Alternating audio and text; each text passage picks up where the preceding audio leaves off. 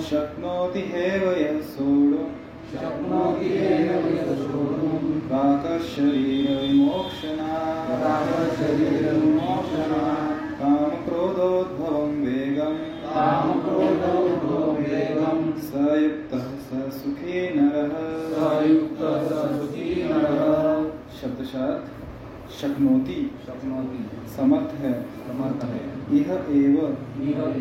इस शरीर में यह जो सोडुम सहन करने के लिए प्राक पूर्व पूर्व शरीर शरीर विमोक्षणात् विमोक्षणात् त्याग करने से त्याग करने से काम काम इच्छा इच्छा क्रोध क्रोध तथा क्रोध से तथा क्रोध से उद्भवम उद्भवम उत्पन्न। उत्पन्न वेगम वेगम वेग को वेग को सह वह युक्त। युक्त। समाधि में। समाधि में। सह वही। वही। सुखी। सुखी। सुखी। नर। मनुष्य। मनुष्य। अनुवाद। यदि इस शरीर को त्यागने के पूर्व कोई मनुष्य इंद्रियों के वेगों को सहन करने तथा इच्छा एवं क्रोध के वेग को रोकने में समर्थ होता है तो वह इस संसार में सुखी रह सकता है। तात्पर्य श्री प्रभुपाद जी द्वारा, यदि कोई आत्म साक्षात्कार के पथ पर अग्रसर होना चाहता है तो उसे भौतिक इंद्रियों के वेग को रोकने का प्रयत्न करना चाहिए। ये वेग हैं वाणी वेग, क्रोध वेग, मनोवेग, उदर वेग उपस्थ वेग तथा जीवा वेग जो व्यक्ति इन विभिन्न इंद्रियों के वेगों को तथा मन को वश में करने में समर्थ है वह गोस्वामी का गोस्वामी या स्वामी कहलाता है। ऐसे गोस्वामी नितांत संयमी जीवन बिताते हैं और इंद्रियों के वेगों का तिरस्कार करते हैं। भौतिक इच्छाएँ पूर्ण न होने पर क्रोध- क्रोध उत्पन्न होता है और इस प्रकार मन, नेत्र तथा वक्षस्थल उत्तेजित होते हैं। अतः इस शरीर का परित्याग करने के पूर्व मनुष्य को इन्हें वश में करने का अभ्यास करना चाहिए। जो ऐसा कर सकता है, वह स्वरूप सिद्ध माना जाता है और आत्म साक्षात्कार की अवस्था में वही सुखी रहता है। योगी का कर्तव्य है कि वह इच्छा तथा क्रोध को वश में करने का भरसक प्रयत्न करे। अनुवाद है। यदि इस शरीर को त्यागने के पूर्व कोई मनुष्य इंद्रियों के वेगों को सहन करने तथा इच्छा एवं क्रोध के वेग को रोकने में समर्थ होता है तो वह संसार से, इस संसार में सुखी रह सकता है।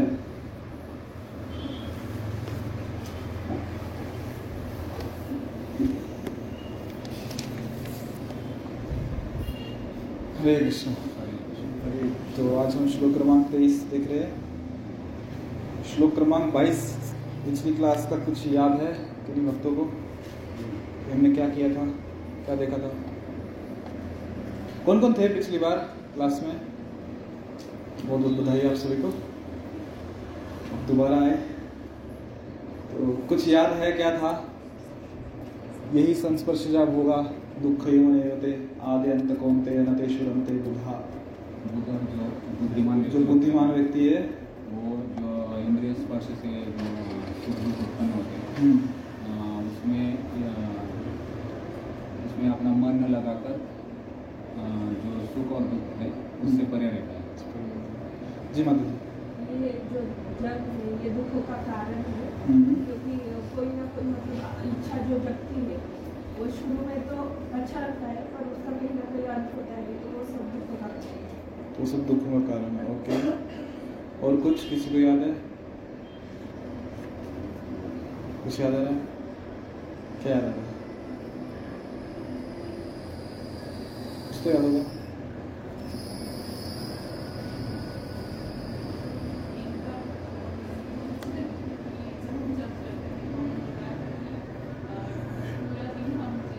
हम्म। हम्म आज का दिन कैसा बीता है उस पर निर्भर करता है कि हमारा अगले दिन सुबह का जब कैसा होगा बाईस घंटे कैसे बीतते हैं उस पर निर्भर करता है कि हमारे जब के दो घंटे कैसे बीते हैं। और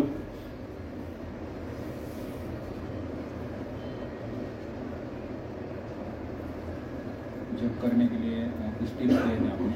टिप्स दिए कुछ हिंट्स दिए थे? अच्छा। जैसा कि आप अगर शाम का भोजन जल्दी लेते हो हम्म, सुबह जल्दी उठ सकते हैं या फिर अगर आपको जल्दी सोना है तो सुबह जल्दी उठ सकते हैं।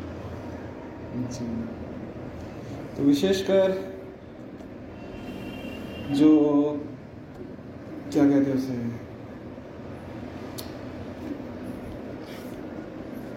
ठीक है शब्द मुझे याद नहीं आ रहा, पर जो यहाँ पे चल रहा है, जो विषय चल रहा है, वो ये चल रहा है कि जो इंद्रिय तृप्ति है, वो किसका कारण है? दुखों का कारण। और इसलिए जो बुद्धिमान व्यक्ति है, उसमें भाग नहीं है। आज का जो श्लोक है, उसमें भगवान कह रहे हैं कि यदि इस शरीर को त्यागने के पूर्व कोई मनुष्य इंद्रियों के वेगों को सहन करे, इंद्रियों को वेगों को सहन करने तथा इच्छा एवं क्रोध के वेग को रोकने में समर्थ होता है तो वे संसार में सुखी रह सकते अच्छा एक चीज़ तो पिछले श्लोक में देखी कि दुखी व्यक्ति कौन है जो इंद्रिय भोग में लगा हुआ ये चीज़ समझ में तो सुखी कौन है फिर जो उसमें भाग नहीं रहता? जो उसमें भाग नहीं रहता, इंद्रिय सुख में। अभी इंद्रिय सुख करने के लिए प्रेरित कौन करता है? मन और इंद्रियाँ। मन और प्रेरित करती है। अच्छा आपको याद है हमने पिछली बार कुछ कारण देखे थे कि ये दुख कैसे दुख कैसे देते इंद्रिय सुख दुख कैसे देते नाम है इंद्रिय सुख तो सुख मिलना चाहिए। दुख कैसे मिलता है? कुछ याद है आपको? दो तीन कारण हमने देखे थे। कौन कौन से कारण थे? इच्छा उत्पन्न हुई वो एक दुख दे रहा है अंदर से जल रहा है। और होने के बाद भी उससे कुछ ना कुछ लगे पूर्ण होने के बाद भी जैसे अपेक्षित है वैसे पूर्ण नहीं होती। अलग तरीके से पूरी होती और हो भी जाए तो भी हम संतुष्ट नहीं होते। क्योंकि शरीर की अपनी क्षमता है। क्या क्षमता नहीं? लिमिटेशन को क्या बोलते हैं? सीमित है। सीमित क्षमता है। हम्म, तो अभी तो जो मन और इंद्रियाँ प्रेरित कर रही हैं किसको? विषय भोग करने के लिए तो भगवान कह रहे हैं कि जो मन, जो मनुष्य इंद्रियों के वेगों को सहन करता है और इच्छा एवं क्रोध के वेग को रोकने में समर्थ होता है होता है, वो संसार में सुखी रह सकता है। दो चीज़ें बोली क्या? सॉरी तीन बोली। पहला, इंद्रियों के वेगों को नियंत्रण करना। दूसरा, पढ़ो ना बुक है ना आपके पास। अब वैसे किस, कितने भक्तों के भगवदगीता है अभी यहाँ पे? भगवत गीता भी यहाँ पे है। ओके और बाकी वालों के पास नहीं है। घर पे भी नहीं है कि यहाँ पे नहीं है? तो जिनके पास भगवत गीता नहीं है उनसे संपर्क कीजिए, आपको भगवत गीता देंगे। क्योंकि क्लास में बुक साथ में रहे तो अच्छा लगता है। चाहे वो स्कूल हो या फिर ये वाली क्लास हो। तो पहली चीज़, इंद्रियों के वेगों को नियंत्रण करना। दूसरा? दूसरा क्या है?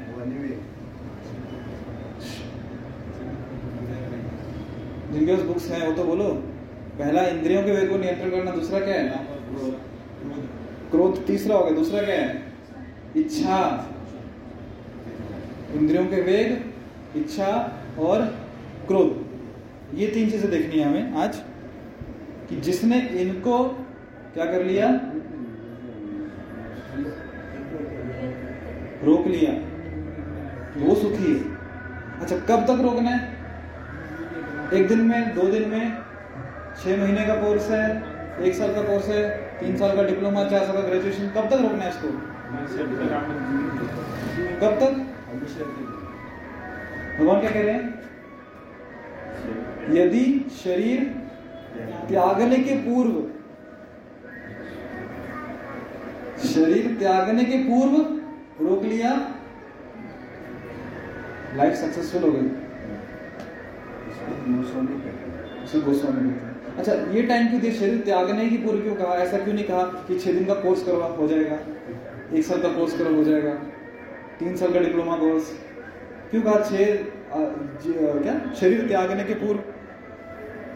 क्यों कहा ऐसा?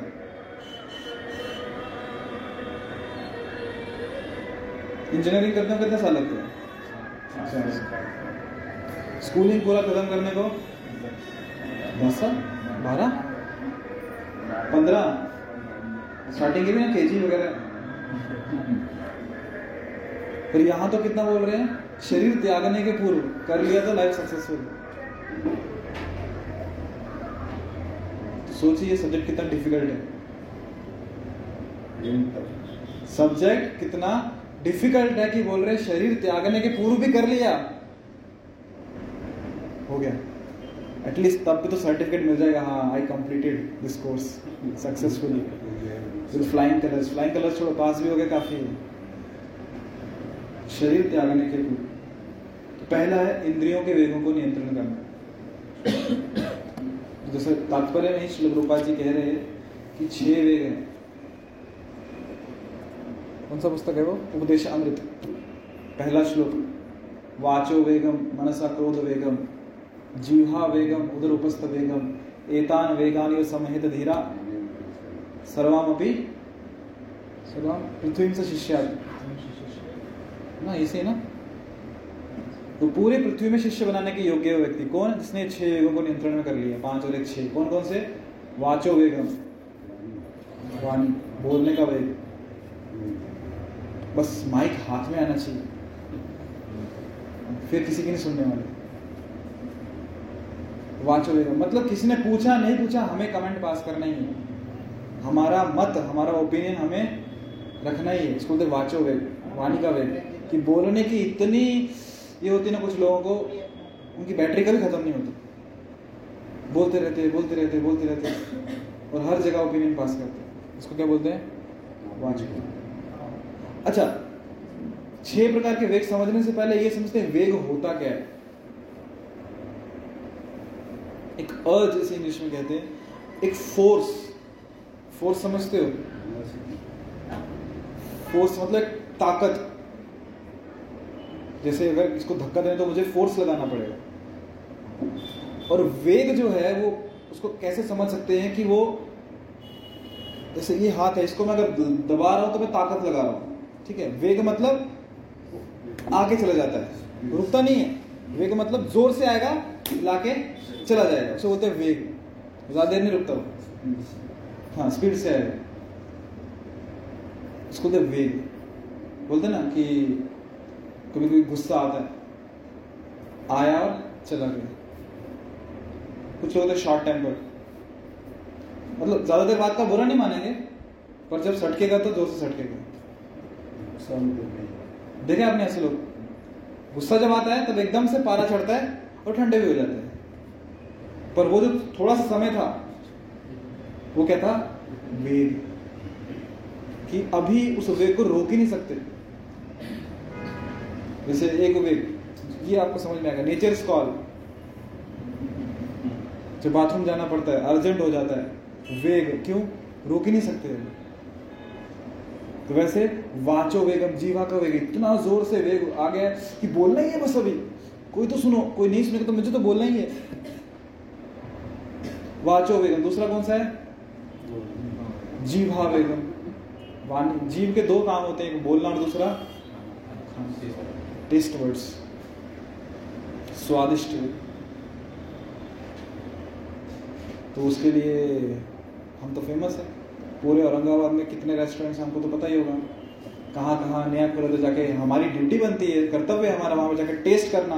कि कैसा बनाते हैं। बाकी लोगों को भी तो बताना है ना इसका रेटिंग क्रिटिक्स पास करने अच्छा बना कि कैसा वो चलेगा कि नहीं है फ्यूचर में रेस्टोरेंट वाचो वेगम वाणी के जीवा वेगम फिर उधर वेगम उधर मतलब पेट।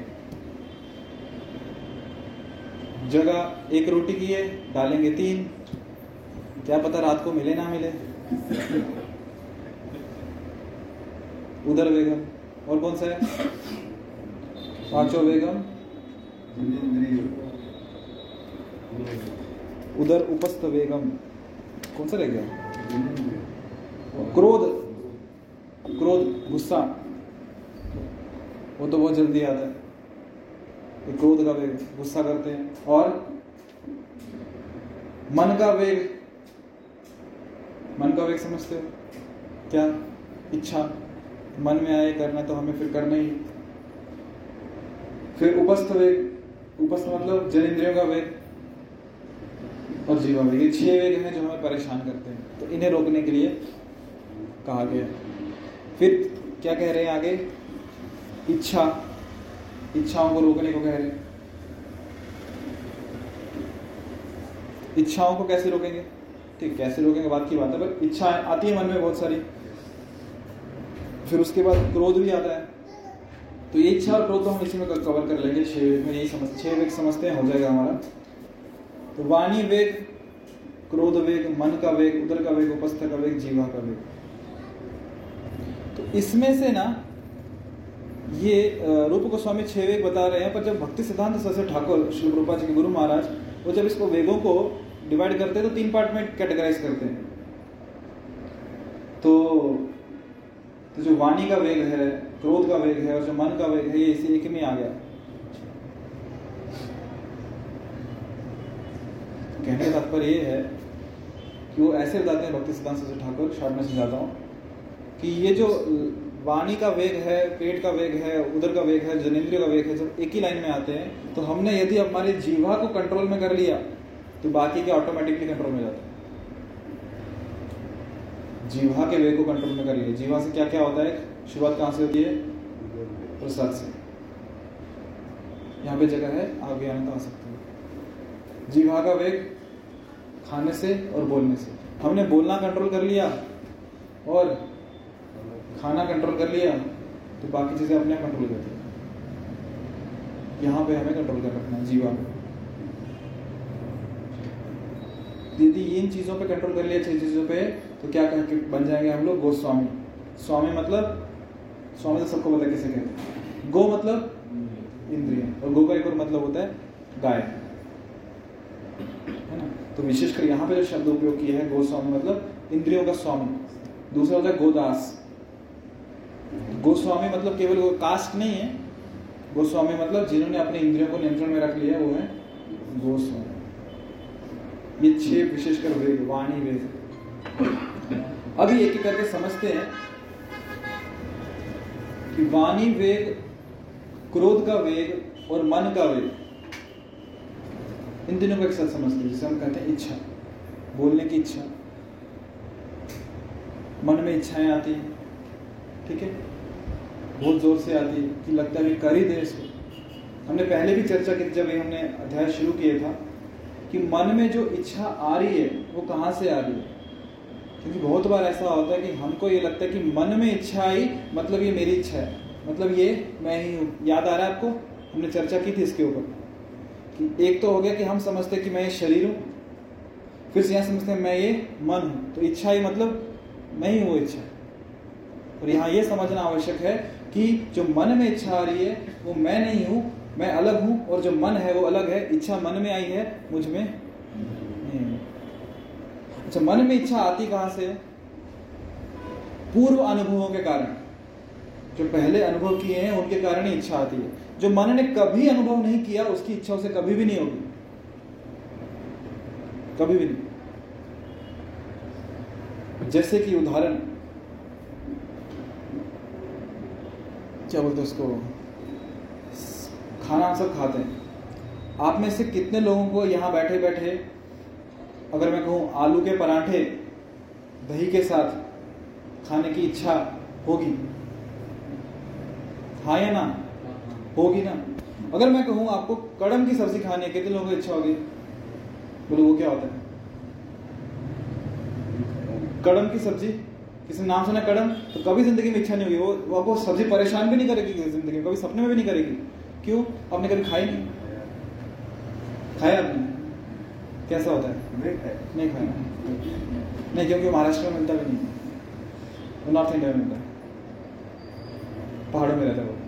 पत्ते की सब्ज़ी होती है। उसका अचार डालते हैं। ठीक है, छोड़ो, वो अलग बात है। वो मुझे इच्छा होगी, आपको नहीं होगी वो? आपके लिए परेशानी का कारण नहीं हो मेरे लिए परेशानी का कारण तो मन में कुछ हमने जो अनुभव किए हैं, वो अनुभव मन में स्टोर हो गए हैं और फिर वही अनुभव दोबारा क्या करते इच्छा करते कि हमें वो दोबारा से अनुभव लेना। जैसे उदाहरण आलू के पराठे अभी बोला दही के साथ तो अभी क्या हो गया? अनुभव किए पहले, कभी खाएँ तो अभी इच्छा होगी। तो अभी बैठे बैठे हो सकता है, यहाँ पर भी इच्छा हो जाए कि मुझे खाना तो उस इच्छा की पूर्ति के लिए क्या करेंगे फिर अभी? यहाँ तो मिलने से रहे। यहाँ से खिचड़ी मिलेंगे। तो क्या करेंगे? घर पे जाएँगे, आलू उबालेंगे, दही लगाएँगे जमने को, दूध लेके आएँगे। कष्ट करेंगे अभी, प्रयास चालू करेंगे। इंद्रियों को बोलेंगे लग जाओ कहाँ पे? क्यों? मन में इच्छा हुई। पर यहाँ बात ये समझने की है, इच्छा कहाँ पे हुई है? मन में हुई है, मैं अलग व्यक्ति हूँ। जैसे उदाहरण, एक कुएँ में यदि मैं चिल्लाऊं तो क्या सुनाई देगा? प्रतिध्वनि सुनाई देगी, इको। तो क्या वो आवाज़ मेरी है? क्या आवाज़ मेरी है वो? मैंने जो बोला वो आवाज़ मेरी है, पर जो प्रतिध्वनि आ रही है किसकी आवाज़ है? वो मेरी है क्या? नहीं। वो जो मैंने पहले आवाज़ दी थी, उसी का अनुभव उसने स्टोर कर लिया और वही वापस से आ रहा है। तो वैसे ही इस मन रूपी कुएँ में हमने बहुत सारे अनुभव दिए हैं, जो समय रहते बीच बीच में बार बार बुलबुले की तरह निकलते रहते हैं, प्रतिध्वनि करते हुए। और हमें लगता है कि इच्छा मेरी पर वो इच्छा अलग तो अभी क्या होता है, अगर यदि हम इस कंफ्यूजन में रहे कि वो मेरी ही इच्छा है, हम उस मन से एकाकार हो गए और इच्छा पूर्ति में लग गए तो हमने अनुभव किया है अवश्य नहीं कि हमारी हर इच्छा पूरी होगी। इच्छा में बाधाएँ आने ही वाली है। शायद नहीं, शायद इसलिए उसको शायद आएगी या नहीं आएगी, आने ही वाली है। और फिर जब इच्छा पूरी नहीं होगी तो क्या होगा? क्रोध आएगा। दूसरा भी। गीता में भगवान कहते हैं। क्या कहते हैं? श्लोक ध्याय तो विषयान पुंसान संगात कामात कामात क्रोध विषय वस्तु का हम चिंतन करते हैं, उसके बाद ध्यान करते हैं, उसको सोचते रहते हैं, उससे उसको प्राप्त करने की इच्छा होती है। और इच्छा यदि पूरी हो गई तो क्या होता है?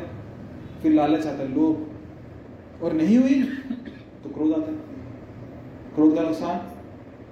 क्रोधाद भवती समोहा समोहात स्मृति विभ्रमा स्मृति शादी बुद्धिनाशो बुद्धिनाशात प्रणश्यति। जब गुस्सा आता है तो दिमाग काम करना टेम्परेचर बढ़ जाता है ना? हाई टेम्परेचर में गाड़ी चलती है क्या? हीट हो जाती है। कंप्यूटर लैपटॉप भी नहीं चलते। तो इसका टेम्परेचर जब बढ़ गया तो कैसे काम करेगा? स्मरण शक्ति खत्म। बुद्धि नाश। सिस्टम क्रैश हो जाता है और फिर प्रणश्यंती पता हो जाता है क्रोध का क्रोध का वेग शुरू कहाँ से हुआ? मन की इच्छा से।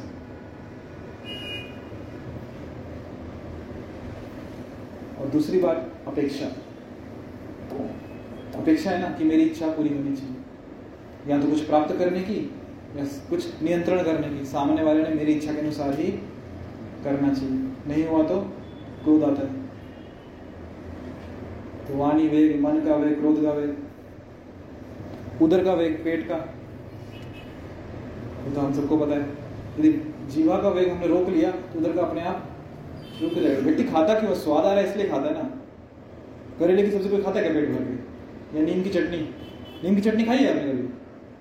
खाइए कितनी खा सकते हैं? कभी चखी भी नहीं होगी। उसको थोड़ी सी, बस। एक रोटी भी खाई तो बहुत हो गई। पेट भर के कोई खाता है? जीवा का वेग शांत हो गया तो उधर अपने आप हो जाता है। और जीवा उधर हो गया तो उपस्थित तो अपने आप हो गया। जनेन्द्रिय अपने आप हो जाएँगे वो परेशान नहीं करता। सब लाइन में और विशेष बात ये कि, कि करना क्यों है? जब बोल रहे हैं इंद्रियों को नियंत्रण में करो मन को नियंत्रण में करो क्यों? क्या फ़ायदा होने वाला है? क्या फ़ायदा है? हरे कृष्णा। हरे कृष्णा हरे कृष्णा कृष्णा कृष्णा, हरे हरे हरे राम हरे राम राम राम, हरे हरे। स्वागत है आपका फिर से एक बार क्लास में। प्रश्न ये है कि मन और इंद्रिय को हम क्यों नियंत्रण कर रहे हैं? फ़ायदा क्या होने वाला है? ऐसे कष्ट ले रहे इतना। उससे आत्म साक्षात्कार होगा। ओके, और? शांति के लिए किसकी? मन की शांति के लिए। ओके और? भगवान की शांति के लिए? भगवान की सेवा कर सकते ओके। और कुछ? जीवन में कठिनाई नहीं आएगी। जीवन में कठिनाई नहीं आएगी। ऐसा कहा क्या?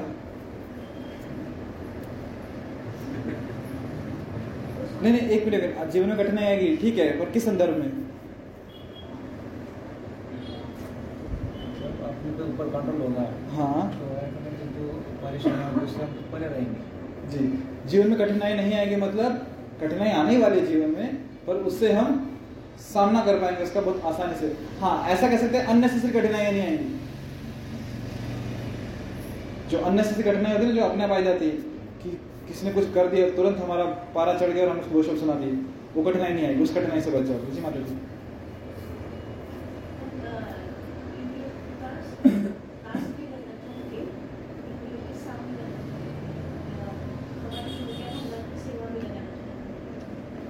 लाभ? इंद्रियों के आप दास नहीं रहे इंद्रियों के स्वामी बन गए, उसका लाभ क्या होगा? भगवान की सेवा करेंगे। अच्छा ठीक है, सही बोला आपने प्रभु जी। एक सिंपल चीज़ बताता हूँ। जब इंद्रियाँ हमारे नियंत्रण में हैं, हम उनके सेवक नहीं हैं, बहुत पहली चीज़ जो सबसे अच्छी ये होगी कि आप अपनी इच्छा से कार्य कर पाओगे। अभी तक हमको लगता है हम अपने मन के मालिक है, अपनी इच्छा से कार्य कर रहे हैं, परंतु ऐसा नहीं है। हम मन की इच्छा से काम कर रहे हैं, वो हमें नचाता है। गर्मी का दिन है, और दिख गई सामने आइसक्रीम वाली, कुल्फी वाली, वो कोई होता है घूमते रहते हैं। तब लगता है कंट्रोल में, वो आवाज़ आनी चाहिए उस कान में। तुरंत नीचे पहुँच के वो लेके भी आ जाएँगे। ट्रेन में कितने लोगों ने ट्रेवल किया है? चाय चाय चाय चाय चाय। वो आवाज़ उस कान पे पड़नी चाहिए। तुरंत आवाज़ आती उसको एक चाय दो। अभी नहीं पीते हो यार बहुत लोग पर पुराने दिन तो याद होंगे होता है कि नहीं होता? है तो पहला लाभ ये होगा इंद्रियों को नियंत्रण करने का कि हम अपनी स्वेच्छा से कार्य कर पाएँगे। और आत्मा की स्वेच्छा क्या है? भगवान की सेवा करना। तब कर पाएँगे। क्यों? अब जो हम हमारी इच्छा से कार्य कर रहे हैं ना, और आत्मा की इच्छा सेवा करना तब कर पाएँगे, नहीं तो नहीं कर पाएँगे। जैसे गीता में कौन सा श्लोक है श्रद्धावान लभते ज्ञानम तत्पर संयत इंद्रिया ज्ञानम लब्धवा परम शांति मचरेण अधिगच्छति जो श्रद्धावान व्यक्ति है, उसे ज्ञान मिलता है, और केवल सिर्फ़ ज्ञान नहीं, उसके बाद क्या करना है? तत्पर संयत इंद्रिया, इंद्रियों का निग्रह करना है। फिर जब उसे इंद्रिय निग्रह करने से श्रद्धा रखने से ज्ञान मिलेगा, फिर उसे क्या मिलेगी? शांति मिलेगी। तो ये जो है ना, इंद्रिय निग्रह, ये बेसिक चीज़ है। शुरुआत यहीं से हो रही है। क्योंकि जब तक इंद्रिया नियंत्रण में नहीं है, हम सेवा भी नहीं कर पाएँगे। सोचिए ना, सेवा मिली है, भगवान के लिए फूल के, फूलों की माला बनानी है। और बीच में हमें याद आता है घर में कोई तो टीवी पे सीरियल आया है, वो देखना है। या कहीं तो पार्टी में जाना है है ना? तो और वहाँ लग गए हम तो सेवा, बाजू में रह जाएगी तो सेवा भी हम नहीं कर पाएँगे। यहाँ लगता है कि मुझे सो जाना चाहिए। तो हम सो जाएँगे, सेवा नहीं कर पाएँगे। तो कहने का तात्पर्य ये है कि बेसिक चीज़ ये है, इंद्रियों का नियंत्रण। जब इंद्रियों पे नियंत्रण रहेगा, मन पे नियंत्रण रहेगा तो ही हम स्वेच्छा से कार्य कर पाएँगे तो ही हम सेवा कर पाएँगे। नहीं तो हम बंधे हुए हैं। अच्छा कैसा लगेगा आपको कि आपकी इच्छा है कि आज आपको घूमने जाना है? कहाँ पे जाना है घूमने? कौन सी जगह है यहाँ पे घूमने की? कोई घूमने की जगह है यहाँ पे? कौन सी? देवगिरी फोर्ट। आपको घूमने जाना है, बहुत इच्छा होगी, आपके सब फ्रेंड्स जा रहे हैं। पर घर वालों ने आपको मना कर दिया, नहीं जाना। कैसा लगेगा? हाँ कैसा लगेगा? अच्छा नहीं लगेगा, बहुत, एकदम सभ्य तरीके से बोल रहे हो कैसा लगेगा? सिर्फ़ दुख होगा? गुस्सा आएगा। मैं चाहता हूँ जाना और मुझे जाने नहीं दे रहे। सोचो, तब गुस्सा क्यों नहीं आता कि हम चाहते हैं भगवान की सेवा करना और इंद्रिय मन हमें निकलने नहीं देते। तब गुस्सा क्यों नहीं आता? हम चाहते हैं नाम जब करना, सततम कीर्तयंतो माम। निरंतर भगवान का नाम स्मरण करना। पर मन और इंद्रिया करने ही नहीं देते। विस्मरण हुआ आता है। भूल जाते हैं कृष्ण को। दिन में कितनी बार कृष्ण याद आते हैं? कितनी बार आते हैं? कौन बुला देता है? कौन हमको नियंत्रण कर रहा है? मन और इंद्रिया। तब गुस्सा क्यों नहीं आता? कि हम चाहते हैं कृष्ण की सेवा करना, हम चाहते कृष्ण का स्मरण करना, पर ये करने नहीं देते। तो कितना गुस्सा आना चाहिए? आना चाहिए कि नहीं? पर नहीं आता। तो जितना हम इंद्रिय विषय में लगे हैं, जितना भोगों में लगे हैं, उतना हम कृष्ण से दूर जा रहे हैं। जो भोग है, जो लोग फिजिक्स केमिस्ट्री पढ़े हैं इक्वेशन की फॉर्मेट में अगर इसको डालें तो भोग, इंद्रिय भोग इज़ डायरेक्टली प्रोपोर्शनल टू दुख। डायरेक्टली प्रोपोर्शनल की भाषा समझते हो? तो जितना इंद्रिय भोग करेंगे, उतना ही दुख मिलते जाएगा।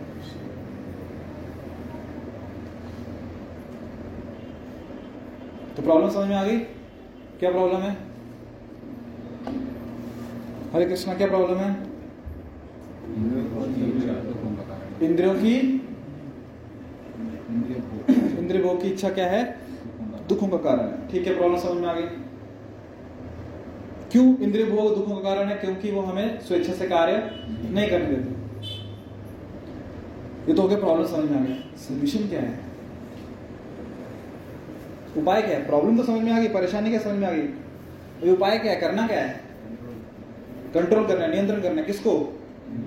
इंद्रियों को नियंत्रण करना है। बहुत बढ़िया। पहली बार कब प्रयास किया था अपने इंद्रियों को नियंत्रण करने का? किसी को याद आ रहा है? ज़िंदगी में पहली बार मैंने साल 2002 में इंद्रियों को नियंत्रण करने का प्रयास किया था। कुछ याद आ रहा है किसी को? बचपन में किया था। तो अभी तक तो एक्सपर्ट हो गए होगे फिर। फिर भी नहीं हुए। तो आज की क्लास के बाद हम इंद्रिय नियंत्रण में सक्सेसफुल हो जाएँगे, कैसे कह सकते हो? या तो एकदम आपको एकदम इंस्पिरेशन मिल गया, एकदम प्रकाशित लाइट जग गई। कि आज से इंद्रिय नियंत्रण करना है। या तो प्रवचन करने वाला बहुत ही क्षमताशील है कि उसने बोल दिया मतलब हो गया इंद्रिय नियंत्रण। क्या उपाय है?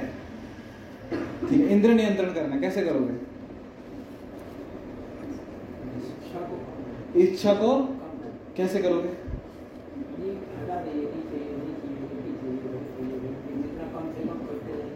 बहुत अच्छा। कितने दिन तक करोगे? फॉर एवर कितने लोग यहाँ पे सहमत हैं कि वो फॉर एवर अच्छे हैं काम करने को तैयार है यहाँ पे? मैं नहीं कह रहा प्रभु जी गलत बोल रहे हैं इस उपाय को कितने लोग मंजूरी दे रहे कि आप लोग ऐसा करोगे? हाँ हायर टेस्ट ये पकड़ लिया इसने। नेति नेति नेति नेति नेति। ये नहीं करना, ये नहीं करना, ये नहीं चाहिए, वो नहीं चाहिए, कब तक? कुछ तो चाहिए ना। नीरस नहीं रह सकते हम लोग। जैसे कभी भी आपने वो एक्सपेरिमेंट किया होगा, बचपन में एक खाली गिलास, उसको एक बकेट में पानी भरा हुआ है, खाली गिलास को या खाली मग को पानी में उल्टा डाल दो।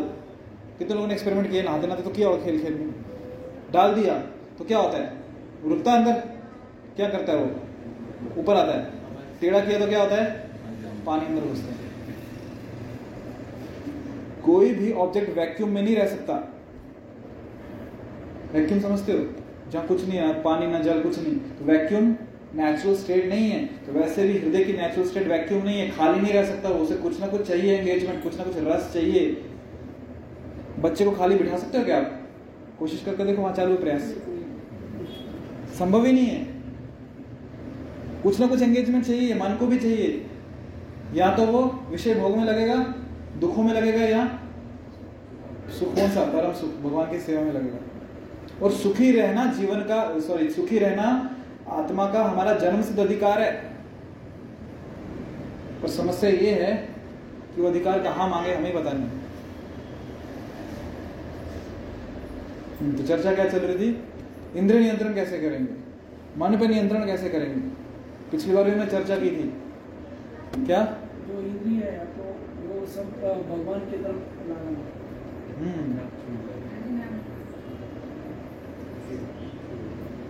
कौन सा श्लोक है गीता का? भगवान कहते गीता में भूमि रापो नलो वायु खम मना बुद्धि रे वच आगे क्या अहंकार। भूमि रापो खनल भूमि रापो अनल वायु खम मना बुद्धि रे वच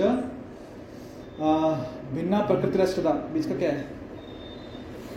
इन शॉर्ट भिन्ना प्रकृति रष्टता भगवान कह रहे हैं ये जो आ, मेरी शक्तियाँ हैं कितनी हो गई? पाँच और आठ। भूमि रापण लवायु खम मना बुद्धि रेवच ठीक है, नहीं याद आ रहा अभी। भिन्न प्रकृति अष्टधा। भगवान कह रहे ये मेरी सेपरेटेड एनर्जी है, भिन्न शक्ति है अष्टधाई आठ मेरी किसकी शक्ति है? मेरी शक्ति है। तो मन किसकी शक्ति है? भगवान की शक्ति है। तो यहाँ मुकाबला किससे है?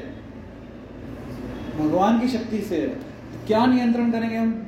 भगवान और उनकी शक्ति को? क्षमता है क्या? मन भगवान की शक्ति और हम चैलेंज कर रहे? हैं भगवान की शक्ति को हम तुम्हें नियंत्रण करेंगे। इसलिए मैंने पूछा, पहली बार कब कहते बोले, बचपन में। तो अभी तक एक्सपर्ट हो गया ना चाहिए थे ना? नहीं होते। क्यों? शक्ति किसकी है? भगवान की निकले थे कौन? हिरण्याक्ष हिरण्यकशिपु रावण, कुंभकर्ण। भगवान की शक्ति को वश में करने के लिए। रावण सीता मैया को उठा के लेके आया था। सफल हुआ? तो हम मन को नियंत्रण करने में कैसे सफल हो जाएँगे? सोच कैसे लेते हैं कि हम मन को नियंत्रण करेंगे? संभव ही नहीं। करे क्या? करना कि नहीं मन को नियंत्रण? कैसे करेंगे? शरणागत। अट्रैक्शन का कर फ़ील्ड चेंज करना। भगवान का आश्रय। पिछली क्लास में चर्चा की थी। दो जगह आश्रय लेंगे। दो जगह आश्रय। तो माया देवी बिल्कुल परेशान नहीं करेंगी। किसी को याद है वो दो आश्रय कौन से थे? भक्तों में और ओके। भगवान में आश्रय कैसे लेंगे? भक्तों में और भक्तों में और गुरु मतलब भक्त हो गए ना? भक्तों में और मुझे एक शब्द चाहिए। नाम जप, धन्यवाद हरिनाम हरिनाम और भक्तों का आश्रय। ये दो चीज़ें जिसने ले ली, उसको माया देवी कभी परेशान नहीं करेगी, सपने में भी नहीं करेगी। पक्की बात है नोट कर लो। हरिनाम और भक्तों का संग कभी माया परेशान नहीं। इंद्रियाँ और मन इतने आसानी से नियंत्रित हो जाते हैं ना, इतने आसानी से नियंत्रित हो जाते हैं ना कि कभी हमें लगता भी नहीं है, लगेगा भी नहीं कि हमें उसे नियंत्रण करना है। आराम से हो जाएँगे। जब हरिनाम का आश्रय लिया और भक्तों का आश्रय लिया। और बिना भक्तों के आश्रय के हरिनाम आश्रय लेना बहुत मुश्किल है, बहुत मुश्किल है। वो परम हंस ही होते हैं जो हरिनाम का आश्रय लेते हैं। तो हमारे स्तर पे क्या है? हरिनाम का आश्रय लेना है। कैसे? भक्तों का आश्रय लेते भक्तों का आश्रय इतना महत्वपूर्ण है। और ये भक्त कहाँ मिलेंगे? कहाँ मिलेंगे?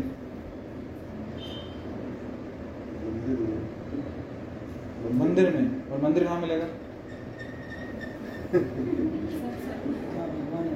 जहाँ भगवान भगवान कहाँ मिलेंगे? माता जी क्या बोल रहे सत्संग कहाँ मिलेगा? भक्तों के बीच में। और भक्त कहाँ मिलेंगे? वही तो प्रश्न है। सेवा कहाँ चलेगी? जहाँ हरिनाम हरिनाम कहाँ चलेगा?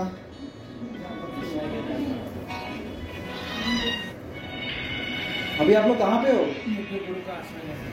भक्तों के संग में हो ना? तो भक्त कहाँ पे? आपके आजू बाजू में ही है। यही भक्त है। भक्त मतलब नहीं कोई जो मंदिर में रहेंगे, वही भक्त है। आप लोग कहाँ रह रहे हो? घर में रह रहे हो? तो घर में भगवान नहीं है क्या? है ना? भगवान, घर में नाम जप कर रहे हो कि नहीं? साधना चालू है। भगवान है साधक है। कौन रह गया? आप लोग भक्त हो ना फिर? आप सब भक्त हो? यकीन मानो? कौन हो आप लोग? भक्त हो। तो इसलिए क्या करना है? एक दूसरे का संग करना है। और भक्त जब संग करते हैं, विशेषता क्या होती है? भक्त संघ में क्या होता है? भगवान की कथिंत माम नित्यम तुष्यंती च रमंती च। नित्य क्या करते हैं मेरे भक्त? कथा करते हैं, मेरी भगवान कहते हैं। और उसमें वो रमण करते हैं, उसमें संतुष्ट रहते हैं। तो जब भक्त आपस में मिलते हैं तो ये नहीं डिस्कस करते कि सेंसेक्स कितना है आज? चढ़ा के उतरा? क्या चर्चा करते हैं? कृष्ण कथा। कि आज आपने क्या पढ़ा श्रीमद भागवतम में? आज गीता में क्या पढ़ा? आज अपने प्रवचन में क्या सुना? ये चर्चा होती आपकी साधना कैसी चल रही है? बहुत बार तो लोग भक्तों का संग इसलिए नहीं करते, क्यों? जैसे दिखे प्रभु जी पूछ लेते हैं, और माला कैसे चल रही है? पहला सवाल मुझसे ये नहीं करता है। तो कहीं दिख भी गए ना, ऐसे करके निकल जाते भक्तों का संग। भक्त कहा? ये भक्त है आगे पीछे। देखो दाएँ बाएँ। जो दिख रहे हैं ना आपको, ये भक्त हैं। तो इनका संग करना है। इनका आश्रय लेना है। क्योंकि इनका आश्रय लेंगे तो ही याद आएगा कि हाँ कृष्ण भी है हरिनाम है उनका, हरि नाम लेना है। तो रास्ते पे चलते हुए कितने लोग दिखते हैं आपको? किसको देख के आपको कृष्ण की याद आती है? पर भक्त दिखा कहीं पे भी शॉपिंग मॉल में भी दिख गया। हरे कृष्ण माता जी, हरे कृष्ण प्रभु जी। निकलता कि नहीं मुझसे कृष्ण? हो गया ना कृष्ण का आदान प्रदान। भक्तों का आश्रय। और भक्तों की आश्रय की महिमा इतनी महान है हम बहुत बहुत सस्ते में लेते हैं। ये तो क्या रोज दिखता है मुझे। काय कैसा भक्त मुझे पता है ना घर पे जाके क्या क्या करता है। वो सत्संग में घर पे मुझे पूछो क्या क्या करता है। पर भक्तों का आश्रय कितनी महानता किसकी आपको मैं कथा सुनाता हूँ। ये कथा है दक्षिण भारत में श्री संप्रदाय। जैसे हमारा कौन सा संप्रदाय है? ब्रह्म मध्य गौड़ी संप्रदाय। ब्रह्म भगवान कृष्ण ने ब्रह्मा जी को ज्ञान दिया। श्री संप्रदाय मतलब भगवान कृष्ण ने ज्ञान लक्ष्मी देवी जी को दिया। तो श्री संप्रदाय में एक जगह है कांचीपुरम। कांचीपुरम में भगवान वरदराज जी का मंदिर है। और भगवान वरदराज जी हमेशा जल में रहते हैं। चालीस साल में एक बार वो विग्रह पानी से बाहर आते आखिरी बार 2019 में आए थे। तो 40 साल में एक ही बार दर्शन कर सकते हैं। कुल मिला के हमारी ज़िंदगी में एक बार अगर किए तो। तो वहाँ पे एक भक्त हुए कांचीपुरम क्या नाम है? कांचीपुरम कांचीपुरम जो है, वो भगवान से बहुत प्रेम करते और उनको हमेशा सेवा करते थे। क्या सेवा करते थे? उनको पंखा झोलने की सेवा करते गर्मी होती है बहुत दक्षिण भारत में, पंखा झोलने की सेवा और पंखा भी कैसे? पानी में डुबा के, गीला करके, ठंडी ठंडी हवा लगे भगवान को ऐसी सेवा करते बहुत प्रेम से सेवा करते और सेवा करते करते वो भगवान से बात भी करते थे। और भगवान भी उनसे बात करते थे। दोनों आपस में दूसरे से बात करते थे। इतना उनका प्रेम है संबंध।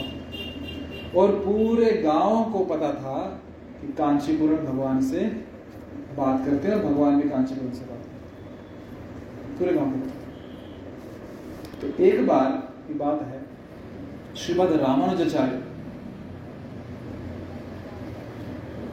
वो कांचीपुरम के पास गए कि मुझे आप अपना शिष्य स्वीकार कीजिए। रामाचार्य जी का नाम सुना होगा आपने? श्री संप्रदाय। बोले, मुझे अपना शिष्य स्वीकार कीजिए। कांचीपुरम में आप वो ब्राह्मण, ऐसे वैसे ब्राह्मण ही ऊँचे दर्जे के ब्राह्मण हो आप। और मैं हूँ एक शूद्र। मैं आपको कैसे दीक्षा दू? मैं नहीं दे सकता। तो रामाचार्य बोले कि ये शूद्र और ब्राह्मण की क्या तुलना कर रहे हो आप? आप तो भगवान के भक्त हो। और भक्त सबसे श्रेष्ठ होता है और आप इतने दिव्य भक्त हो, इतने प्रभावशाली भक्त हो कि यदि आपकी नज़र एक कुत्ते पे भी पड़ जाए तो उसकी भी क्या बोलते हैं इसको? प्रगति हो जाएगी। उसका भी उद्धार हो जाएगा। मतलब रामाचार्य कहते कि मेरी जो दशा है, वो उस कुत्ते से भी गई गुजरी है क्या मुझ पर कृपा नहीं कर मतलब मुझे क्या होना पड़ेगा? शुद्ध होना पड़ेगा, तब आप मुझ पर कृपा करोगे। और शुद्ध होने का सबसे उत्तम और सरल मार्ग क्या है कि जो भक्त हैं, भगवान के जो प्रिय भक्त हैं, उनके चरणों की धूली मिल जाए, उनके भोजन का उत्तिष्ट मिल जाए, उनका प्रसाद, महाप्रसाद मिल जाए। जो उन्होंने खाया हुआ है उसका जूठा मिल जाए तो बहुत मतलब पवित्र हो जाऊँगा। तो ऐसी तरकीब निकाली उन्होंने वृंदावन वृंदावन दास ठाकुर कहते हैं कि वैष्णवेर उत्तिष्ठ ताहे मोर निष्ठ। जो वैष्णव का उच्चिष्ट है, उससे मेरी पूरी निष्ठा है। जैसे श्री श्री नारद मुनि वेद व्यास जी को कहते हैं कि भगवान वेद व्यास जी ने जब लिखे, क्या लिखे? वेद लिखे, श्रीमद भागवतम लिखा। पुराण लिखे, उपनिषद लिखे। तो नारद मुनि उन वेद को कहते कि मैं नारद मुनि कैसे बना? बोले मैं दासी का पुत्र था, शाप मिला था मुझे, दासी के पुत्र के रूप में पैदा हुआ शूद्राणी के घर में। और वहाँ पे कुछ चतुर्मास के समय, कुछ साधु संत चतुर्मास के समय में साधु ट्रैवल नहीं करते, बारिश के दिन होते। तो एक जगह आके रुक के साधना भजन कर रहे थे। और मेरी मैया ने उनको रिक्वेस्ट किया कि मैं आपकी सेवा करूँगी। तो उन्होंने हाँ बोल दी। तो मा- मैया उनकी सेवा करती थी और मैं भी उनकी सेवा करता था। तो ऐसा करते करते एक दिन मैंने उन साधु संतों से कहा कि मुझे क्या चाहिए? आपने जो प्रसाद लिया है, उच्चिष्ट बच गया। क्या मैं आपकी यदि परमिशन हो, अनुमति हो तो मैं ये प्रसाद आपका उच्चिष्ट खाऊं क्या? तो उन साधु संतों ने परमिशन दे दी, अनुमति दे दी तो मैंने उनका वो उच्चिष्ट खाया। तो ऐसे उनकी सेवा की भी की। ऐसे समय बीता गया और बाद में क्या हुआ? मैं भजन क्रिया में लग गया। ठीक है वो अलग स्टोरी है, मैया चली गई, फिर उत्तर की तरफ़ चले गए और उन्होंने साधना की, भक्ति की। पर शुरुआत कहाँ से भक्ति की साधु संघ से। विशेषकर जो साधुओं का उच्चिष्ट लिए उनकी अनुमति से। वही चीज़ यहाँ पे रामानुजाचार्य कह रहे हैं कि मुझे उचिष्ट चाहिए। पर खुद से तो हो गए, देंगे नहीं, कांचीपुरम। तो उन्होंने टेक्निक निकाली, बोले आप महान भक्त हैं, कृपया मेरे घर में प्रसाद के लिए पधारिए। पहले तो मना किया पर बाद में मान गए आग्रह करने के दिन डिसाइड कर लिया कि इस दिन मैं आपके घर में प्रसाद के लिए आऊँगा। रामानुजाचार्य ने उनकी पत्नी रक्ष कमला को बोल दिया। क्या बोला? कि आप भोजन बनाओ अच्छे से, कांचीपुरम जी आ हैं कांचीपुरम को पता था। जैसे ही उनको उनको समझ में आया कि रामानुजाचार्य अपने घर से निकल चुके हैं मुझे बुलाने के लिए, तुरंत यहाँ से निकल गए उनके घर पे जाने के लिए। जैसे ही घर पे पहुँचे तो वहाँ पे केवल रामाचार्य की पत्नी थी।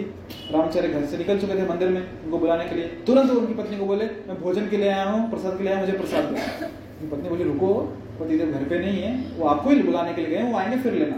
मुझे बहुत सारी सेवा है अर्जेंट सेवा है मंदिर में, मुझे भगवान की सेवा छोड़ गया मुझे तुरंत प्रसाद दो। बोले तो ठीक है उनको प्रसाद दे दिया। उन्होंने प्रसाद दिया और तुरंत चले गए। यहाँ से ये चले गए कांचीपुरम उधर से रामानुजाचार्य जी घर पे आ गए। जब रामानुजाचार्य घर पे आए तो क्या देखते हैं कि उनकी पत्नी क्या कर रही है? भोजन बना रही है। तो ये पूछते हैं कि तुम भोजन क्यों बना रहे हो? कांचीपुरम आए थे क्या? बोले हाँ वो आए थे। उन्होंने प्रसाद भी लिया, बहुत जल्दी उधर चले गए। बोले तो उनका उच्चिष्ट प्रसाद कहाँ है? ठीक है उन्होंने सब खा लिया होगा, पर जिस बर्तन में बनाया गया था, वो भी तो प्रसाद ही हुआ ना। जब भक्त ने खाया तो जो जिस बर्तन बनाया ठीक है, उनकी प्लेट का नहीं मिला, पर उसमें तो बना बचा होगा, वो तो वही प्रसाद दे दो। तो उनकी पत्नी कहती है कि वो सब प्रसाद मैंने दे दिया। बोले, किसको दे दिया? बोले शूद्राणी है, उसको दे दिया। बोले मतलब बोले, आप इतने ऊँचे श्रेणी के ब्राह्मण हो और वो एक शूद्र हैं, उनका जूठा मैं आपको कैसे खिलाती? सर पकड़ लिया रामाचार्य ने। इतने पापड़ बेले मैंने उनको यहाँ बुलाने के लिए कि मुझे उनका उच्चिष्ट मिलेगा और इस मूर्ख ने सब दे दिया। अब क्या करें? तो रामानुजाचार्य ये चांस तो गया। हमें तो ये मैं आपको स्टोरी किस लिए बताया, ये बताने के लिए कि जो कांचीपुरन है, भगवान के भक्त, उनकी नम्रता कितनी? क्योंकि भक्त का लक्षण है तृणादपि सुनी चेन तरोरपि सहिष्णुना, अमानिन मान देन कीर्तनीय सदा। कि अपने आप को तृण से अधिक तुच्छ समझता है भक्त। उसके मन में अहंकार नहीं होता कि मैं कितना बड़ा व्यक्ति हूँ। तुच्छ एकदम। तिनका देखा घास का, कोई पाँव रख के चल जाता है उसके ऊपर सहनशील कितना? पेड़ के समान। और स्वयं मान की अपेक्षा नहीं है और दूसरों को मान देना चाहता है। नम्र होना आसान बात है। आसान बात है। कोई हमारे सर पे पाँव रखे, आसान बात है। सर पे पाँव रखो, छोड़ो, किसी शूज़ भी जूता भी अपना टच कर दिया हमको तिल मिला जाते हैं हम लोग। पाँव कैसे लगाए मुझे?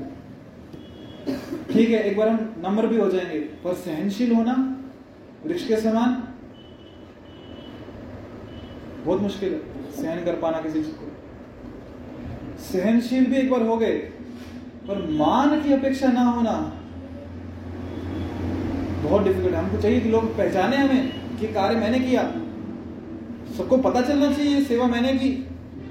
तो सेवा के लिए नाम जाएगा, मेरा लिस्ट में नाम होना चाहिए। लिस्ट आगे भेजने से पहले चेक करो, मेरा नाम है कि नहीं उसमें। मान की अपेक्षा। ठीक है, एक बार मान की अपेक्षा नहीं भी रही, पर सबसे डिफ़िकल्ट दूसरों को मान देना। वो हमसे नहीं होगा। तो एक के बाद एक डिफ़िकल्ट चीज़ है। पहले बहुत डिफ़िकल्ट है नंबर होना, उससे डिफ़िकल्ट है, सहनशील बनना, उससे भी डिफ़िकल्ट है, मान की अपेक्षा करना और सबसे डिफ़िकल्ट दूसरों को मान दो। कोई मेरी तारीफ़ नहीं कर, नहीं करे, चलेगा। पर मैं किसी की तारीफ़ करूँ? वो नहीं होगा। तो ये कौन है? कांचीपुरम इतने नम्र। कि अपना जूठा किसी को नहीं दे सकते। वो नहीं मानते कि मैं बहुत बड़ा भक्त हूँ। पूरा गाँव जानता है, शहर जानता है कि भगवान से बात करते हैं और भगवान इनसे बात करते हैं। पर ये क्या समझते हैं? मैं ही एक शूद्र हूँ, मैं कोई विशेष भक्त। एक और किस्सा हूँ। एक बार की बात है कि भगवान कांचीपुरम से कितना प्रेम करते हैं। रात का समय है, कांचीपुरम को घर पे जाना है। काफ़ी रात हो गई, अंधेरे का समय उस समय तो ये इलेक्ट्रिसिटी नहीं स्ट्रीट लाइट्स नहीं थी। तो हाथ में मशाल लेके एक उनका सेवक था, वरद वो छोड़ के आता था।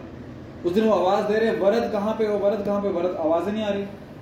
फिर कुछ देर में वरद आता है, हाथ में मशाल लेके और कांचीपुरम घर पे छोड़ के आता है। अगले दिन वापस लेट हो जाता है कांचीपुरम निकलने लगते हैं तो वरद भागा भागा आता है। गुरु महाराज, मुझे माफ़ कर दीजिए। बोले, क्यों? बोले, कल मैं आया नहीं आपकी सेवा में। आया नहीं मतलब तुम्हें तो मुझे घर पे छोड़ के बोले, नहीं, कल मैं सो गया था एक्चुअली उठ नहीं पाई, नींद नहीं खुली। तब उन्हें समझ में आता है कि कल वरद नहीं, स्वयं वरदराज जी हाथ में मशाल लेके मुझे घर तक छोड़ने के लिए कांचीपुरम जिस प्लेट में प्रसाद देते थे तो उनका उच्चिष्ट कौन खाता था? वरद। तो एक बार मंदिर में पुजारी भगवान की सेवा कर रहा है और देखता है कि राजभोग का समय है, भगवान को भोग लगाया है, और वहाँ पे साथ में प्लेट पड़ी है कौन सी? कांचीपुर ने प्रसाद लिया। प्रसाद उनका महाप्रसाद वरद ने लिया और वो झूठी प्लेट कहाँ पड़ी है? ऑल्टर में राजभोग के समय। दोपहर को जो भगवान को भोग लगा। पुजारी को गुस्सा आ गया बोले, कांचीपुरम खुद को क्या समझते हो? अपना झूठा भगवान को दे रहे हो? कांचीपुरम परेशान हो, मैंने कब दिया है? वरद परेशान, मैंने कब दिया तो भगवान बोलते, नहीं, मुझे मेरे भक्त बहुत प्रिय हैं। मुझे उनका झूठा खाना था, इसलिए वो प्लेट मैंने खुद यहाँ पे ली सोचे, कांचीपुरम का स्तर कितना है, भगवान कितना प्रेम करते हैं उनसे। तो एक बार एक शूद्र कांचीपुरम के पास आता है, भगवान श्री वरदराज जी के मंदिर में उनको पूछता है, प्रार्थना करता है, हे गुरुवर आप हमेशा भगवान वरदराज जी से, वरदराज मतलब भगवान विष्णु, आप उनसे बात करते हैं, वो आपसे बात करते हैं। क्या मेरा प्रश्न आप उनसे पूछेंगे क्या? क्योंकि गाँव में जिसको भी प्रश्न पूछना आता था, भगवान से वो वरदराज जी को बोलते थे वरदराज जी सॉरी कांचीपुरम को पूछते थे, कांचीपुरम वरदराज जी को पूछते थे, वो उनको उत्तर बताते थे और ये उत्तर गाँव वालों को बताते थे। तो मेरा प्रश्न ये है कि आप प्लीज़ मैं भगवान को पूछिए, क्या मैं इस जन्म में भगवान के धाम में जा पाऊँगा कि नहीं? क्या मैं उनके धाम में जाऊँगा? तो कांचीपुरम कांचीपुरम फिर संध्या के समय जब भगवान को पंखा झोल रहे होते हैं, गीला करके प्रेम पूर्वक प्रेम पूर्वक भगवान को पंखा झोलते हुए भगवान से प्रश्न पूछते हैं कि वो व्यक्ति यहाँ पे आया था, वो मुझे प्रश्न पूछ रहा था कि आपको पूछने के लिए कि क्या वो भगवान के धाम में, क्या वो आपके धाम में आएगा? भगवान बहुत सुंदर उत्तर देते हैं। भगवान कहते हैं अब जानना चाहोगे भगवान ने क्या उत्तर दिया? जानना चाहोगे? भगवान ने उत्तर दिया, वरदराज जी ने, कि कांचीपुरम, क्योंकि वो व्यक्ति तुमसे आ सकता है, वो व्यक्ति तुमसे जुड़ा हुआ है, उसकी तुम में निष्ठा है, इसलिए वो व्यक्ति मेरे धाम में ज़रूर आएगा। वो क्या व्यक्ति? जो कोई भी व्यक्ति कांचीपूर्ण तुम में आ सकता है, तुमसे अटैच है, वो सब व्यक्ति मेरे धाम में अवश्य है। क्यों? वो भक्त से आ सकते हैं। यह है महिमा किसकी? भक्त का आश्रय लेने की। जैसे श्रील प्रभुपाद हमेशा कहा करते थे कि आप सोलह माला का नाम जप करिए, चार नियमों का पालन करिए, भगवान अवश्य आपको लेने आएँगे। और यदि भगवान लेने नहीं आए तो मैं लेने आऊँगा। क्यों? भक्त का कांचीपुरण भगवान से प्रश्न तो पूछ लिया ये व्यक्ति तो जाएगा भगवताम। फिर मन में एक और प्रश्न आया उनके पर संकोच कर रहे हैं, पूछूँ, नहीं पूछूँ पूछूँ, नहीं पूछूँ। कैसे तो हिम्मत करके पूछ ही लिया ये वरदराज, क्या मैं कभी आपके धाम में आ पाऊँगा? क्या मैं कभी वैकुंठ में आ पाऊँगा? तो भगवान कहते हैं कांचीपुरी तुम मेरी बहुत प्रेम से सेवा करते हो। गर्मियों के दिन है तुम पंखे को पानी में डुबा के गीला करके एकदम मुझे हवा करते हो, इसलिए ठंडी ठंडी हवा आती है। तुम मेरी सेवा करना चाहते हो, इसलिए मैं तुम्हारी सेवा स्वीकार करता हूँ। तुम मुझसे बात करते हो, आदान प्रदान में मैं तुमसे बात करता हूँ। ये यथामान प्रपद्यंते जो जिस भाव से मेरे पास आता है, मैं उसी भाव से उससे आदान प्रदान करता हूँ। परंतु, क्योंकि तुमने कभी भक्त की सेवा नहीं की है, इसलिए तुम मेरे धाम में नहीं आ पाओ बात समझ में आ रही? कांचीपुर का स्तर देखिए। भगवान से साक्षात बात करते हैं। पूरा गाँव उनके थ्रू भगवान से बात करता है, भगवान उनसे बात करते हैं। पूरा गाँव भगवधाम जाएगा क्योंकि कांचीपुरम से आ सकते हैं और कांचीपुरम को भगवान कह रहे हैं, तुम मेरे धाम में नहीं आ सकते। क्यों? क्योंकि तुमने कभी भक्त की सेवा नहीं की। कांचीपुरम वहीं पे पंखा उसी समय नीचे रख देते हैं और चल पड़ते श्रीरंगम को। श्रीरंगम में जाते हैं, भेष बदल के किसका? तो गाय चराने वाले का भेष बना लेते हैं। और वहाँ पे यमुनाचार्य के शिष्य, यमुनाचार्य कौन? रामानुजाचार्य के गुरु। तो राम रामानुजाचार्य के जो गुरु यमुनाचार्य हैं, उनके कुछ शिष्य महापूर्ण उनके घर जाते हैं और उनको रिक्वेस्ट करते हैं। क्या? कि मैं एक गरीब व्यक्ति हूँ, गैया चराना जानता हूँ, मुझे आपके यहाँ कुछ सेवा होगा तो दे दीजिए। बदले में कुछ धनराशि नहीं चाहिए मुझे। मैं गाय संभालूँगा, अच्छे से आते हैं। ठीक है, सेवा पे रख लिया। और बहुत ही निष्ठापूर्वक वहाँ पे गायों की सेवा करते थे उनको चारा डालते थे उनको सहलाते थे, चराने लेके जाते थे उनको पानी पिलाते थे। यहाँ तक कि उनके महापुर के घर का जो काम रहता था, झाड़ू मारना, पोछा मारना रसोई में वो गोबर लेपना, वो सब करते हैं जो आपको नहीं पता होगा, मार्बल के लोग होते हैं फनाइल डालते हैं आप लोग। पर गाँव में गोबर लेपते हैं, जो गाँव से उनको पता होगा। फिर बर्तन धोना, ये सब सेवा वो करते थे। निःशुल्क। और इतने प्रेम से सेवा करते थे कि महापुन उन्हें कहा करते थे, मेरा बच्चा, कि मेरा बच्चा ऐसे बुलाते मेरे बच्चे जरा, ऐसे बुलाते थे बहुत प्रेम से सेवा करते थे। महापुन भी बहुत प्रेम करते थे। ऐसे करते करते दिन बीते, हफ़्ते बीते, महीनों बीत गए एक दिन बहुत ज़ोर से बारिश हुई। रात हो गई, संध्या, रात हो गई। इतनी ज़ोर से बारिश हुई कि सब गाय गीली हो गई। पूरा जो शेड था, क्या बोलते हैं, गौशाला गीली हो गई। तो कांचीपूर्ण जो थे, जो ग्वाले बने हुए थे, सब गैयों को अंदर लगाया उन्होंने। सब संभाला, चारा वगैरह। तब तक आधी रात का समय है, खुद के कपड़े पूरे गीले हो गए हैं। अंदर गए गौशाला में, पर अभी पहने क्या? एक ही जोड़ा कपड़ा था, वो गीला हो गया। दूसरे वस्त्र बचे थे कौन से? जो पहन के आए थे कांचीपूर्ण अपने स्वयं के, भगवे रंग के। वो कपड़े पहने, तिलक लगाया। रात का समय कौन आने वाला वैसे सूखा सूखे कपड़े हुए थे, नाम जब करते बैठ गए, माला करते यहाँ पे महापूर्ण जी को चिंता हुई कि मेरा बच्चा वहाँ पे गीला होगा। इतनी बारिश में कपड़े भी नहीं उसके पास। तो सूखे कपड़े लेके गए उसके लिए आधी रात को। गौशाला में प्रवेश किया और देखा तो क्या? सामने कांचीपुर बैठे नाम जब कर रहे हैं। बोले, कांचीपुर जी, आप यहाँ पे कैसे? उनके पाँव पड़े और रोने लगे, क्या मैं इतने महीनों से आपसे सेवा ले रहा था? तो यहाँ पे कांच कांचीपुर महापुर के पाँव पड़। नहीं नहीं नहीं, मैं तो केवल दास हूँ, आपकी सेवा करने के लिए आया था। तो पूरी स्टोरी सुनाते हैं तो वो माफ़ी मांगते हैं प्लीज़ प्लीज़ आप हमें पाप मत चढ़ाइए। आप वरदराज के प्रिय सेवक हैं। आप प्लीज़ यहाँ से जाइए, यहाँ सेवा मत कीजिए। तो कांचीपुर वहाँ से आ जाते हैं वरदराज जी के पास, पंखा उठाते हैं और उन्हें हवा करने लगते हैं फिर पूछते हैं, क्या मैं इस जन्म में वैकुंठ आ पाऊँगा? और वरदराज जी कहते हैं हाँ। अब तुम वैकुंठ में आ सकते हो। अब तुम अवश्य क्यों? भक्त का सेवा किया, भक्त का आश्रय भक्त का आश्रय। शुद्ध भक्तों का आश्रय यदि मिल जाए तो बस।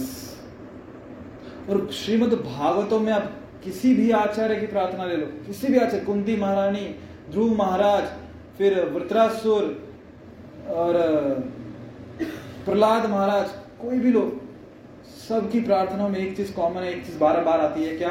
भक्त का आश्रय। नरक में डालो, चलेगा, कहीं डालो, चलेगा। निचला से निचला शरीर तो चलेगा, पर किसी भी शरीर में मुझे भक्त का संग देना। भक्ति ठाकुर तो और बोलते कि मुझे क्या, एक भक्त के घर में कुत्ता भी बना दिया तो चलेगा, कम से कम उनका झूठा खाने को तो मिलेगा। जब मुझे बुलाएँगे तो मैं पूछ हिलाते हिलाते चले जाऊँगा।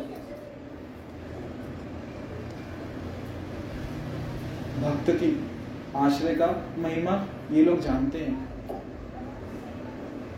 भक्त आश्रय और भक्त आश्रय में क्या करेंगे? उनकी सेवा और हरिनाम का आश्रय। भक्त प्रसन्न हो गए तो भगवान अपने प्रसन्न। और भक्त आश्रय में और हरिनाम के आश्रय में माया कभी भी परेशान नहीं करेगी, कभी मतलब कभी भी नहीं। यदि माया परेशान कर रही है तो समझ लो, कहीं ना कहीं या तो हम भक्तों के आश्रम में नहीं है या हरिनाम के आश्रय में नहीं है। पक्की बात है। या तो भक्तों से द्वेष कर रहे हैं हरिनाम से द्वेष कर रहे हैं। मैं ये नहीं कह रहा कि सालों सालों भक्तों का संग करेंगे, सालों सालों हरिनाम करेंगे, तब तो माया परेशानी करेगी। इसी क्षण, जिस क्षण हम भक्तों के आश्रय में हैं, जिस क्षण हम हरिनाम के आश्रय में उस क्षण माया परेशान नहीं करेगी। और जैसे ही हमने छोड़ा आश्रय तुरंत निकटस्थ माया तारे झापटे तुरंत माया पकड़ लेगी। इसलिए कह रहे क्या? यदि इस शरीर को त्यागने से पूर्व कोई मनुष्य इंद्रियों को नियंत्रण कर पाएगा तो इंद्रिय मन हमारे कहने से तो नियंत्रण होने नहीं वाली। पर जब भक्तों के आश्रय में, हरिनाम के आश्रय में तो इंद्रियाँ कब नियंत्रित हो जाएँगी, ये हमें भी समझ नहीं आएगा। सिंपल सा उदाहरण। अभी इस समय क्या समय हो रहा है? नौ बजने को सात मिनट बाकी है। इस समय यदि आप घर पे होते थे तो क्या कर रहे होते थे? टीवी देख रहे होते थे, या सो रहे होते थे, या कुछ तो कर रहे होते थे। पर यहाँ पे बैठे हैं तो इंद्रिया उतनी परेशान कर रही है, मन परेशान कर रहा है? कर रहा है? नहीं कर रहा। क्यों? आश्रय ले लिए। और कल शनिवार के समय, जब सत्संग नहीं होगा तो खुद देखो। मानव इंद्रिया दिखाएँगे अपनी करामात। और एक चीज़ हमेशा ध्यान रखना, जब भक्तों के संग में है ना तो एक चीज़ हमेशा परेशान करेगी। क्या पता है? दो बर्तनों को देखा कोई पास में आते हुए। क्या होता है? बजते हैं ना। जैसे जब दो भक्त पास में आते हैं ना, वो भी बजते हैं। और कभी कभी उनकी आवाज़ पूरे मोहल्ले को सुनाई देती है ये बज रहे हैं अभी। क्यों? हो सकता है सामने वाला शुद्ध भक्त हो, पर हम शुद्ध। तो इसलिए नादपि सुनी चेन तरोरपि सहिष्णुना। अमानिन मानदेन कीर्तनीय सदारी। इसलिए खुद को नम्र रख के सहन करते हुए सामने भक्त का आश्रय लेना। और यदि हम भक्त का आश्रय इस भाव में ले पाएँगे तो ही हम निरंतर हरिनाम ले पाएँगे नहीं तो नहीं ले पाएँगे हरिनाम का आश्रय लेना चाहते हैं तो भक्त का आश्रय लेना ही पड़ेगा बिना भक्तों के आश्रय हरिनाम का आश्रय नहीं होगा और यदि भक्तों का आश्रय अच्छे से लेना चाहते हैं तो हरिनाम का आश्रय लेना पड़ेगा हरिनाम का आश्रय लेंगे हृदय शुद्ध होगा तो भक्तों का आश्रय और अच्छे से ले पाएँगे और फिर भक्तों का आश्रय और अच्छे से लेंगे तो हरिनाम का आश्रय और अच्छे से ले पाएँगे दोनों एक दूसरे पे निर्भर तो यदि ये दो कार्य करेंगे, कृष्ण तो मिल ही जाएँगे, इंद्र इंद्रण भी आसानी से हो जाएँगे। प्रभु कहे वैष्णव सेवा, नाम संकीर्तन। क्या? बोलो, प्रभु कहे वैष्णव सेवा, नाम संकीर्तन। दुई करे शीघ्र पावे। दुई करे शीघ्र पावे। कितने?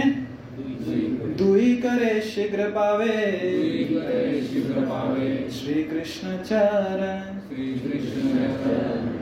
वैष्णव सेवा और नाम संकीर्तन। भक्तों का आश्रय और हरिनाम का आश्रय। ये दो काम कर लिए।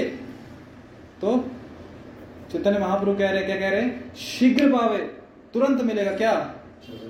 किसके चरण श्री कृष्ण चरण। कृष्ण चरण मिल रहे तो इंद्रिय निग्रह तो क्या आसानी से हो जाएगी? यहाँ से अगर हमको सिटी में जाना है तो दरवाज़ा दस ही पार हो जाएगा। कृष्ण चरण मिल रहे हैं तो उससे पहले की स्तर तो ऐसे पार हो जाएगा। कुछ प्रयास नहीं करना पड़ेगा।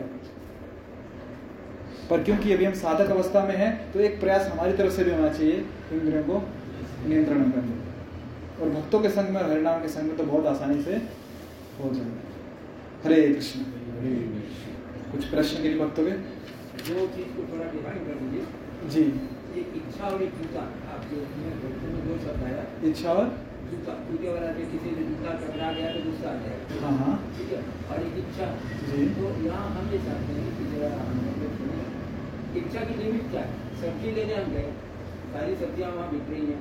हम सोचते हैं ये लें ये लें तो वो इच्छा हुई या उसका क्या आज आपने टमाटर लिया या बैगन बनाएँगे?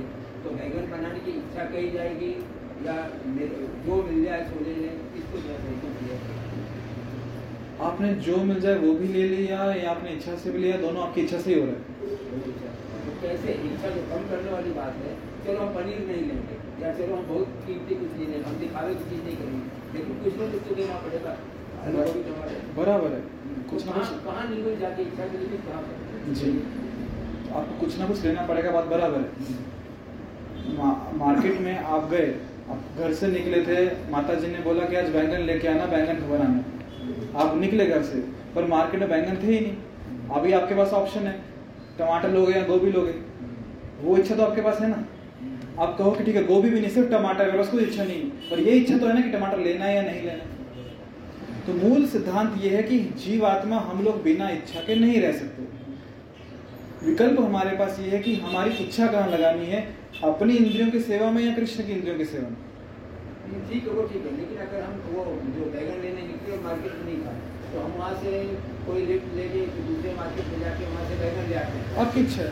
ये नहीं ये तो फिर जरा सा वही बात है दूध के संपर्क में जितना ज़्यादा परसेंटेज हो जाएगा उतना ज़्यादा हिंदी भोग में जितना जाएगा तो हम बैगन बैगन करके दो गाँव आगे जाएँगे।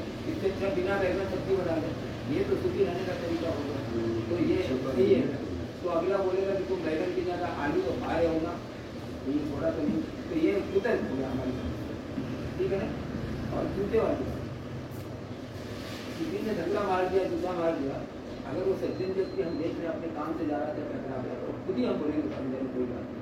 लेकिन अगर कोई ऐसा टेढ़ा मेढ़ा हरकत कर रहा है, कायदे से बैठ भी नहीं रहा हुई ज़रूर जगह जा रहा है और उसने अगर जूता मार दिया तो उसे तो आदमी बोलेगा कि भाई ये क्या कर रहा है, कायदे से तो वहाँ वह शोध कहा जाएगा या नहीं कहा या ज़रूरत है उस आदमी को रोकने की, करने की।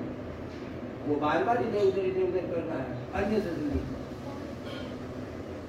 उसमें दो चीज़ें हैं जी पहली चीज़ तो ये, देखिए, आप घर से निकले आप रेलवे स्टेशन पर पहुँचे। आपकी ट्रेन नौ बज के पाँच मिनट पे है। नौ बज के चार मिनट आप प्लेटफॉर्म पहुँचे, ट्रेन स्टेशन पे आ गई, आपको किसी ने जूता मारा। आप उसको सिखाओगे, समझाओगे, सुधारोगे कि ट्रेन पकड़ोगे? वहाँ पे क्या करेंगे, हम सहनशील हो जाएँगे। क्यों? मुझे मेरा ध्येय दिख रहा है, यदि इससे उलझूँगा, इसको सही करने में लग जाऊँगा, इस पर क्रोध करूँगा, बेशक चाहे उसको मैं चाहता हूँ वो सुधरे, पर मेरा ध्येय जो है, वो छूट जाएगा। तो मेरा उद्देश्य क्या है? मेरा ट्रेन पकड़ना या उसको सुधार करना? वैसे ही रोज़मर्रा के जीवन में हमारा उद्देश्य क्या है? हमें कृष्ण प्राप्ति करनी है या इसको सुधारना तो उद्देश्य हमारा क्लियर है तो तुरंत हम वहाँ सहनशील हो जाएँगे और वहाँ काम पे लग जाएँगे। दूसरी चीज़ कि जिस व्यक्ति को हम क्रोध कर रहे हैं जिस व्यक्ति को सुधारना चाहते हैं क्या उस व्यक्ति ने हमें वो अधिकार दिया है कि वो हमारा सुनेगा? यदि उसने दिया है तो हम सोच उसको बोलेंगे तो मान भी लेगा दोबारा नहीं करेगा हमारा कहना सार्थक होगा यदि उसने हमें अधिकार नहीं दिया है तो क्या होगा? केवल झगड़ा होगा। एक सप्लीमेंट्री जी। कि सब लोग क्षमा करें हो तो एक ये कि मान लीजिए जिस सोसाइटी जिस परिवार में हम रह रहे हैं अगर वहाँ वो जूता मारने वाला आदमी है भी और हम कृष्ण देह के चक्कर में उसे अवॉइड करते हैं तो परिवार में या उसके एरिया में या उसके उसमें तो वो मुश्किल कर रहा है। जैसे हम ही लोग यहाँ बैठे और एक आदमी को जूता हरकत कर रहा है। तो ये तो लॉस हो रहा है ना फिर। मुझे यहाँ को रोकना पड़ेगा। उसको अवॉइड नहीं कर सकते। चाहे कितना ज़्यादा हमारे लिए करते हैं। तो यहाँ पे भी वही हमारा ध्येय क्या है? कृष्ण की सेवा। हाँ तो वो व्यक्ति अभी कृष्ण सेवा में बाधा डाल रहा है। हाँ तो यहाँ पे पहला चीज़ क्या उसको बाहर निकाल। क्यों? दोनों जगह पे हमारा ध्येय है कि कृष्ण सेवा और उसके बीच में जो आ रहा है हम उसको हटाएँगे। तो वहाँ पे कि कौन बीच में आ रहा था वो हमारे ट्रेन रोक रहा था। तो इसलिए हम उसको अवॉइड कर दिया। पर यहाँ पे वो व्यक्ति बीच में आ रहा है क्यों? अभी कृष्ण सेवा के बीच में आ रहा है वो। तो उसको पहले बाहर निकाल ध्येय क्या है हमें कृष्ण की सेवा करनी है और उसकी सेवा में जो भी सिचुएशन आ रही है हमें उसको यानी वो कि उद्देश्य को डिस्टर्ब करने वाला जो भी एलिमेंट है उसको डिस्कार्ड Yes. वो गलत नहीं तो यहाँ रुके ठीक है बात निकले एक उदाहरण मैं देता हूँ आपको। हरिदास ठाकुर भगवान के भक्त हुए, जो रोज भगवान का तीन लाख नाम जप करते थे। एक सौ बानवे माला रोज करते थे वन नाइनटी टू एक सौ बानवे बोलते ना? बाईस घंटे लग जाते, बाईस चौबीस घंटे।